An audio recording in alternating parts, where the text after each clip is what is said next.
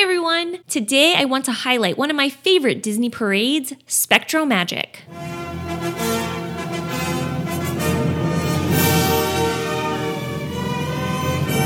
SpectroMagic premiered on the 20th anniversary of Magic Kingdom on October 1st, 1991, becoming only the second nighttime parade in the history of the park. SpectroMagic replaced the long-running Main Street Electrical Parade. Like the Main Street Electrical Parade, SpectroMagic was all about lighting up the Magic Kingdom with beautiful floats and catching a glimpse of some of your favorite Disney characters. But in a lot of ways, that's where the similarities end. SpectroMagic was hosted by Jiminy Cricket and featured the amazing, chill-inducing theme song, On This Magic Night. The song is a huge reason why SpectroMagic became such a beloved parade. Even after the last float passed and the normal park lighting came back on, you were still singing the tune in your head. The lights featured on the characters and floats weren't just limited to light bulbs, and instead showcased an array of colorful fiber optic light displays. The story that you're watching in SpectroMagic goes like this. The Spectro Men live in a land called Lightspiration, where they are known as the Keepers of Light. Mickey Mouse is the Spectro Men King and asks them if they would come to Disney and share their magical rays of light and bursts of colors, to which they reluctantly agreed.